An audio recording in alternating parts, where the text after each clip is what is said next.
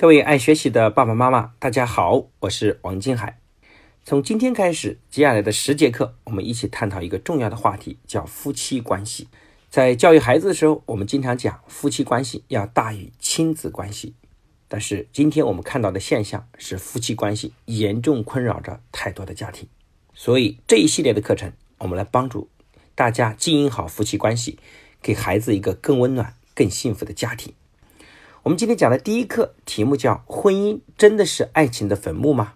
我们看过的小说钱钟书在《围城》中说的：“婚姻是一座围城，里面的人想出来，城外的人呢想进去。”在日常生活中，没结婚的也想结婚，结了婚的呢大多都后悔。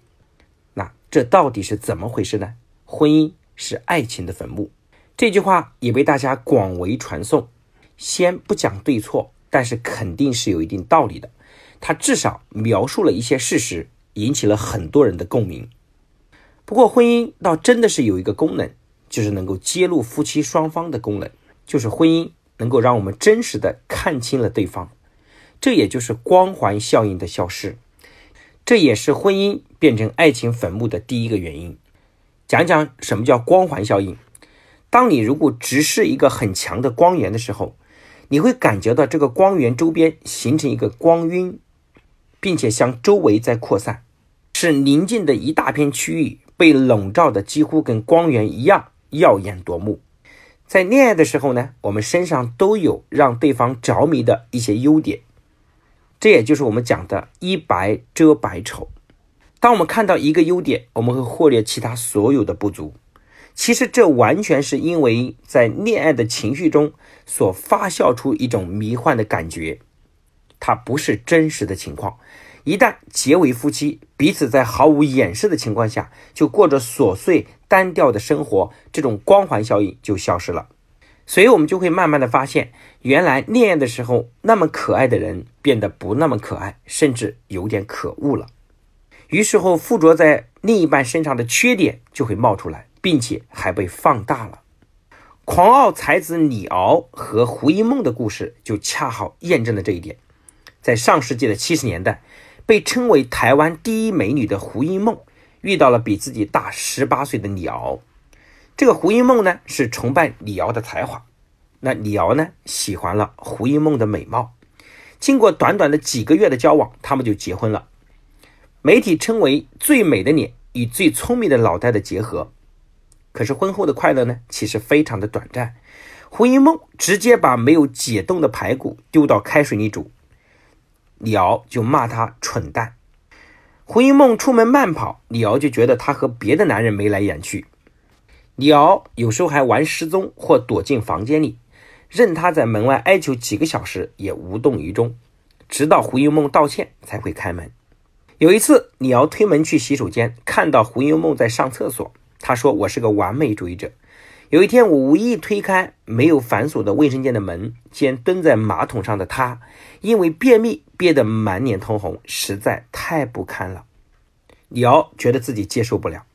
可见，再完美的夫妻，在结婚后都会暴露一大堆的缺点。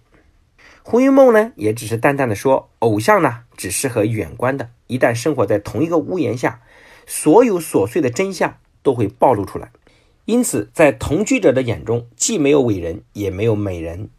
后来，两人的婚姻只维持了一百一十五天就结束了。婚姻变成爱情坟墓的第二个原因，就是双方的角色的改变。恋爱的时候啊，两人以恋人的角色来对待对方，双方其实是保持一定距离的亲密的异性朋友。相对来说呢，恋人的关系是独立、平等和互相尊重的。而且为了能达成婚姻的目的，彼此都会体谅对方、迁就对方而委曲求全。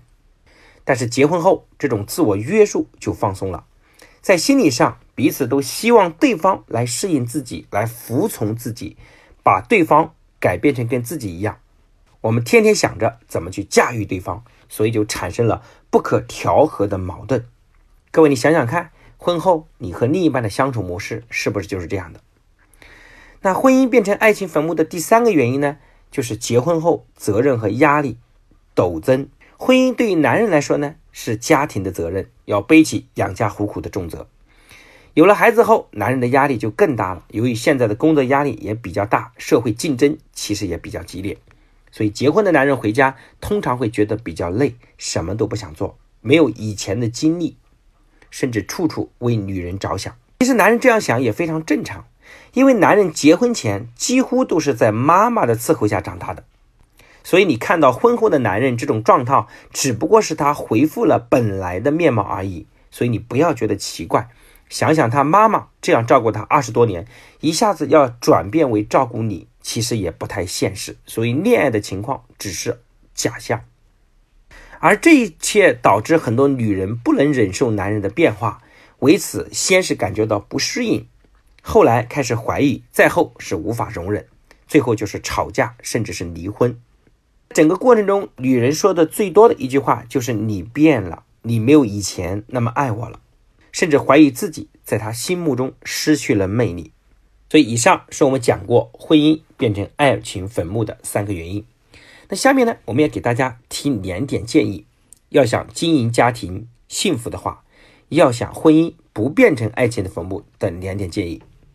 第一点建议就是降低期望，去客观的看待你的另一半，其实他也是人，他没有完美到没有缺点，当然。他也没有愚蠢到没有优点，所有的失望都来自于结婚前太多的期望。如果没有期望，可能你就没有那么多要求，也不会有那么多抱怨，所以感情就会幸福很多。给各位的第二点建议呢，就是夫妻双方其实是组建一个团队，这个角色上要互相弥补，而不是互相改变。女人老觉得男人粗心，希望他变得细致，其实。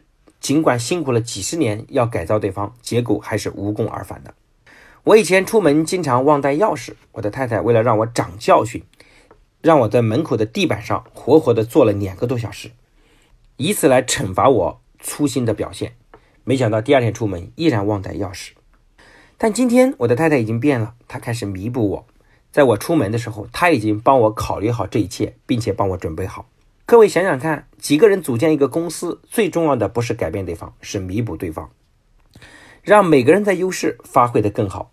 懂财务的管财务，懂人事的管人事，懂管理的做管理，懂销售的做营销，懂生产的抓产品，这样的公司才是非常完美的。如果公司每个人都一样，这个公司肯定倒闭。这个家的团队也大概如此。每个人有不同的角色，男人的优势和女人的优势，孩子的天真，彼此都各不相同。这个团队才会变得优秀，所以以上这两点建议：第一个降低期望，第二个去弥补，而不是改变对方。希望帮助大家的家庭能够觉醒，并且能够改变。